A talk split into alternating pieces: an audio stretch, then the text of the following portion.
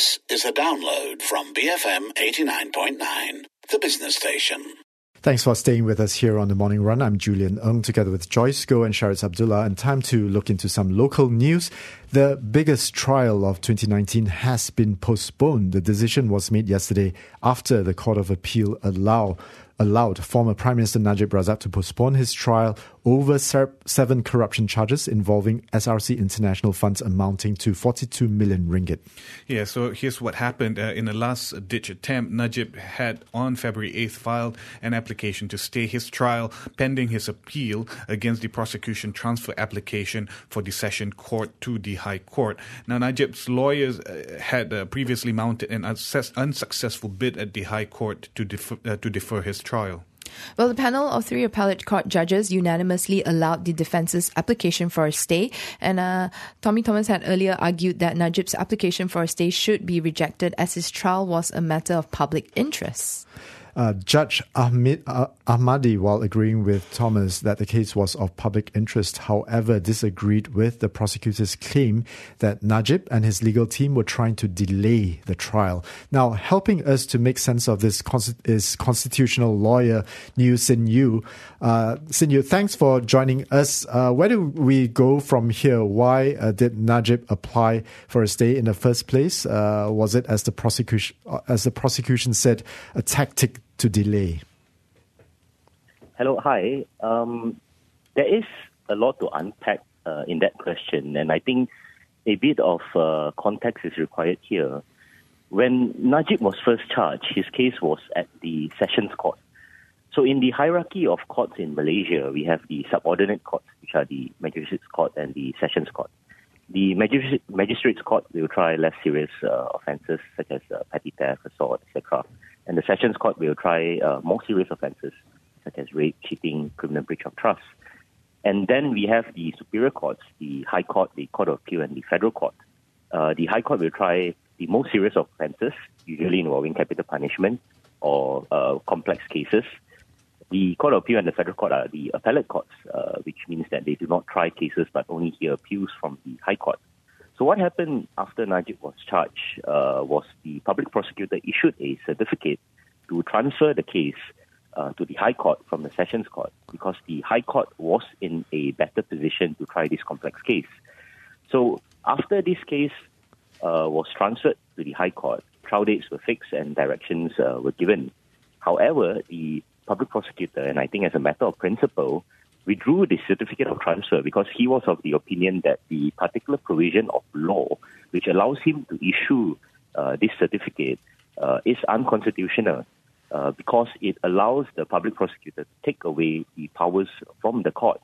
Uh, this is wrong because in our democracy, there is a separation of powers between the executive, the legislature, and the judiciary. So each branch of government is independent of one another and should not encroach into the domain of uh, the other. Uh, and once Najib's case is before the court, the public prosecutor, being part of the executive, should not decide which court hears the case. That is solely for the courts to decide.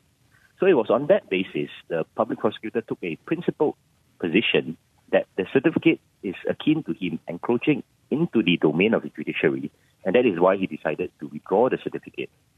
And once the certificate is withdrawn, the case should be sent back to where it originally came from, the Sessions Court. However, after uh, the certificate was withdrawn, the High Court judge, on his own motion, uh, as is allowed under the law, decided to transfer the case from the Sessions Court to him. Now, here is where the dispute lies. When the public prosecutor withdrew the certificate, Najib's legal team argued that he could not do so because by doing so, he would also be encroaching into the domain of the judiciary. Uh, Najib's legal team also argued that it was improper for the High Court judge to bypass the High Court registry and transfer the case directly back to him, uh, because all cases should first go through the registry to decide which judge is uh, going to hear the case. The High Court judge should have let the registrar of the High Court decide which judge should hear the case. The, the High Court did not agree with Najib's legal team's uh, argument and uh, proceeded to allow the withdrawal of the certificate and transfer the case uh, back to himself. And it was on that basis Najib's team appealed. And when Najib's team appealed, they asked for the trial to be stayed, or in uh, layman terms, for the trial to be halted, pending the outcome of the appeal, because if he succeeds on appeal, the trial will be a nullity. So the prudent thing to do is to have the appeal decided first, rather than risking a waste of time and cost for everybody. I personally don't think it's a tactic to delay the trial because there are genuine concerns as to what happens when the public prosecutor withdraws the certificate. I, I think it concerns uh, procedural justice.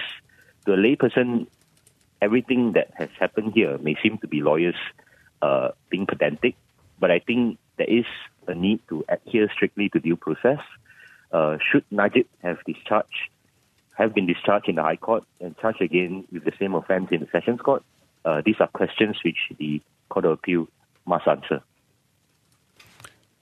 Well, um, Sin can you also uh, just uh, summarize for us what happens now going forward? Okay, moving forward, now that the Court of Appeal has ordered that the trial to be halted until they decide on uh, Najib's appeal, we will just have to wait until Najib's appeal is decided. Uh, it is uh, uncertain when that will happen, but uh, given that this is an important case of uh, public interest, uh, I would imagine the appeal should be heard fairly quickly. The public prosecutor could, of course, appeal the Court of Appeal's decision to halt the trial because uh, Malaysia we have a two tiers of appeal. but I think the Court of Appeal arrived at the right decision, and I don't think the federal court will decide any differently if the Court of Appeal agrees with Najib's legal team, uh, then we'll most likely see the charges being uh, charges against Najib being dropped and uh, charged again at the Sessions Court as a new case, and uh, most likely transferred back to the High Court.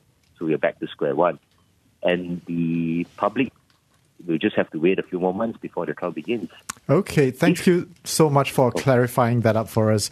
And that was constitutional lawyer New Sin Yew breaking down some legal jargon for us about Najib's trial postponement. So essentially, what Sin Yew is saying that he believes that this is not a delay tactic; it is a procedural matter. Okay, we're coming up to the 7:30 news, and after that, we'll look at some international business news. Stay tuned, BFM 89.9. Thank you for listening to this podcast. To find more great interviews, go to bfm.my or find us on iTunes. BFM 89.9, the business station.